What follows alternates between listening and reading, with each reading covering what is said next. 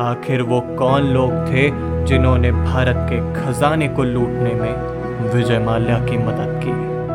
और आखिर क्यों विजय माल्या ने भारतीय बैंकों को लूटने के बाद लंदन सिटी को ही चुना? उसके स्कैम्स के राज को जानने के लिए सुनिए Vijay Mallya scam only on NS media podcast